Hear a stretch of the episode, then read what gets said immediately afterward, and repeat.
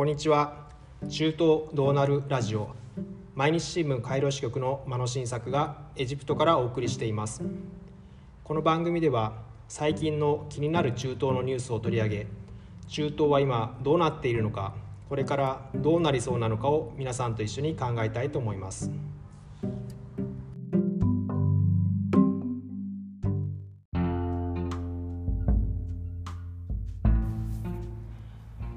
それでは本題に入っていきましょう。1月下旬の気になるニュース。それはアメリカのバイデン政権発足とそれに伴う中東絡みの動きです。1月20日に就任したバイデン大統領の新政権は早くも中東に関してトランプ政権とは異なるスタンスを打ち出しつつあります。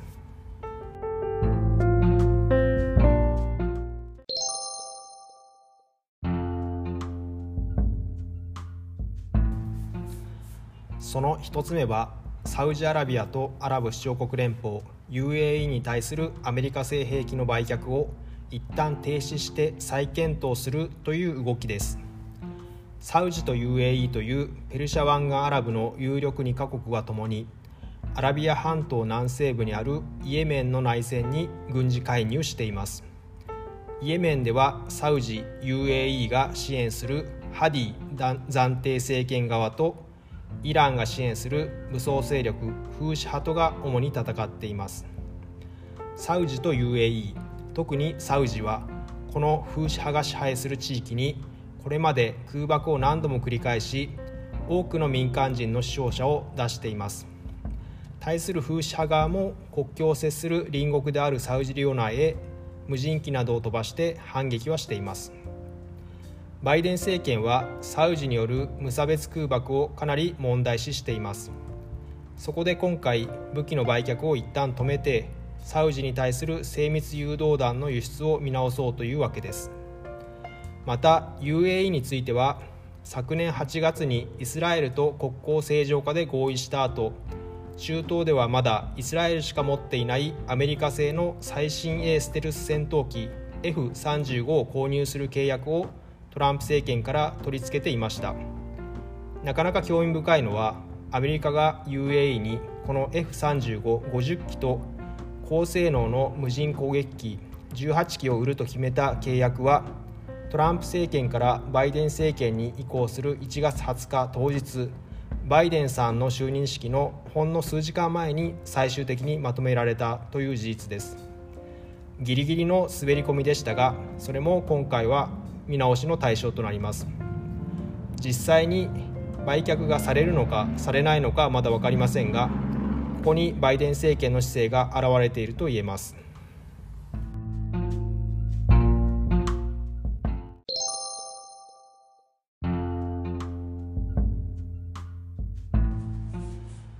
今お話ししたイエメンの風刺派そのものに関してもアメリカ政府内で動きがあります。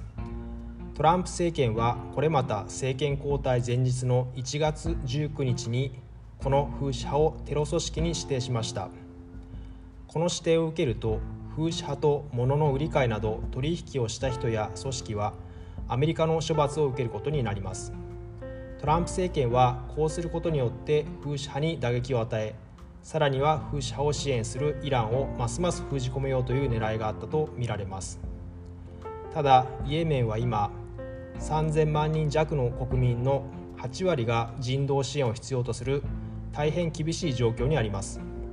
世界最悪の人道危機とも言われています。特に幼い子どもや赤ちゃん乳幼児の栄養不足は深刻で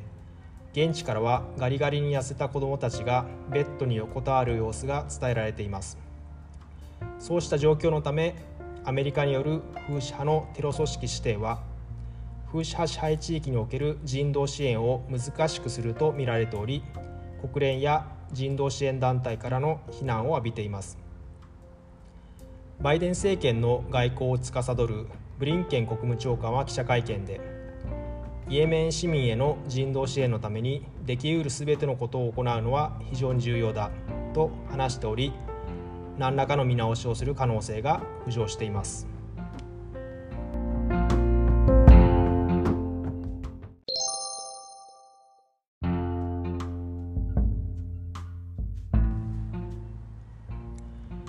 最後にもう一つバイデン政権の今後の中東政策で一番重要なのがイランの核合意をめぐる問題です。前回詳しくお話したので詳細ははしょりますがトランプ政権が離脱したこの核合意にアメリカが復帰するのか否かが今後の焦点です。アメリカが厳しい経済制裁を課してきたのに対抗してイランは核合意の義務を守らない逸脱行為をどんどん広げてきました。バイデン政権の発足後アメリカとイランはお互いに相手が約束を守れば自分も守ると牽制し合っています。お互いお互いに言葉のジャブを繰り出して神経戦が続いていますがしかしいつまでもこうしているわけにはいきません。イランでは反米の強硬派が中心となって作った法律によって来る2月21日までにアメリカの制裁が解除されなければイランは次の行動に出ることが決まっています。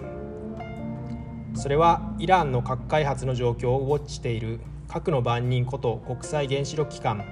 IAEA の査察を一部でしか認めないようにするというものです。こうして時間が経てば経つほど緊張は高まってきます。バイデン政権は一体どう動くのでしょうか。今後もイランをめぐる情勢から目が離せません。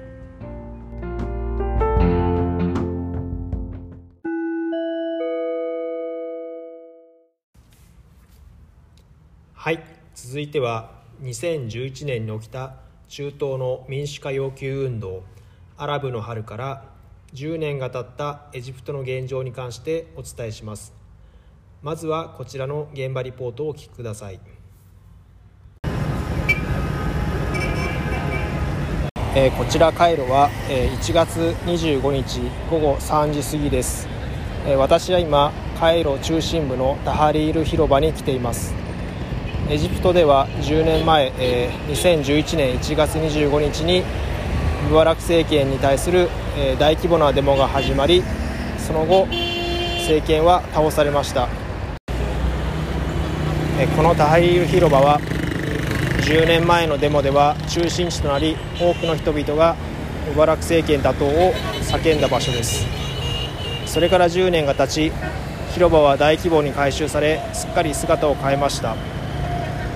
広場中央には古代エジプトで権力の象徴ともされたあ四角い塔オベリスクが立っています。その周りには多くの警備員が配され、えー、人々が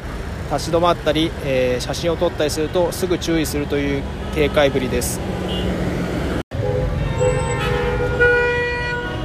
広場周辺には警察車両も数台止まり警戒しています。1月25日この日は本来革命記念日の祝日なのですが今年は月曜日から木曜日に振り替え休日とされ、えー、今日1月25日は平日となって普段通りの暮らしが続いています。広場も、えー、多くの車が行き交い、え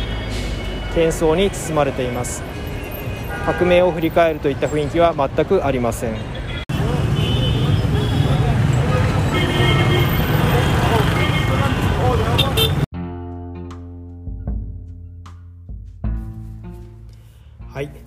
現場から支局に戻ってきました。少し補足説明するとこのタハイール広場はいわゆるラウンドアバウト円形の交差点で普段は車が行き交う交通量の多い場所です。そこが10年前には人々に占拠されてデモの中心地となっていました。ちなみにこの広場のすぐ近くには巨大なアメリカ大使館のビルが建っていてエジプトにおけるアメリカの影響力の強さを感じさせます。またその少し先にはかつてエジプトの宗主国だったイギリスの広大な大使館もあります。さてアラブの春当時学生活動家としてデモに参加していたヌーランさんという30歳の女性に去年の11月私は話を聞きました。彼女は私たちはより良い憲法政治的権利の拡充言論の自由を求めていましたと話しバラク大統領が辞任した日私は涙を流しましたと振り返っていました。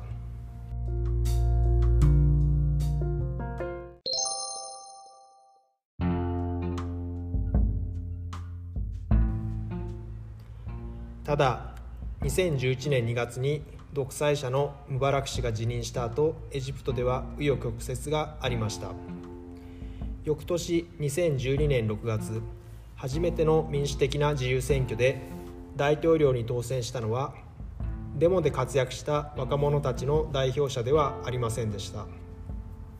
草の根の組織力を持つイスラム組織ムスリム同胞団出身のムリシさんという人が大統領に当選したのです。このムリシ政権は経済の悪化や社会のイスラム化を進めたことで国民の大多数の支持を失っていき2013年6月にはエジプトで再び大規模なデモが始まります。最終的にはエジプトの軍が介入し2014年7月にムルシ政権はたった1年で倒されてしまいました。そして軍出身のシシ大統領が就任しその政権は長期化しています。この10年間に2度の政変が起きたことを踏まえてシシ政権は市民の自由よりも社会の安定を重視した政治を行っています。専門家からはムバラク時代以上に野党やメディア人権活動家への締め付けが厳しいと言われています。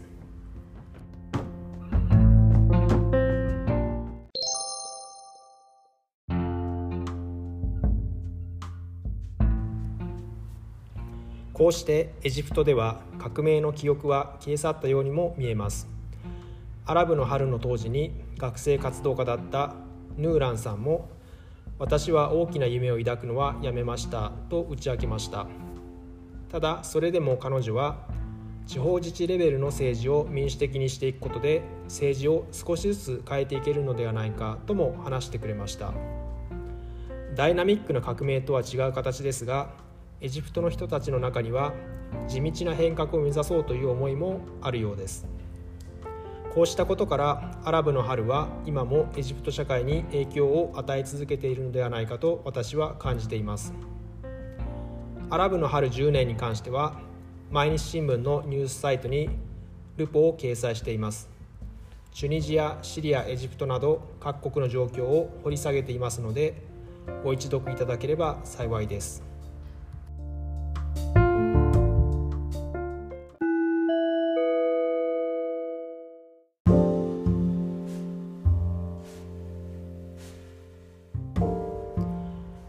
それでは毎日新聞カイロ支局の間野新作がお送りする中東どうなるラジオ。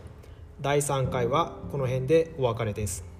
今後も可能な限りは週1回の更新を目指していきたいと思います。最後はエジプトの挨拶でマッサラマン。さようなら。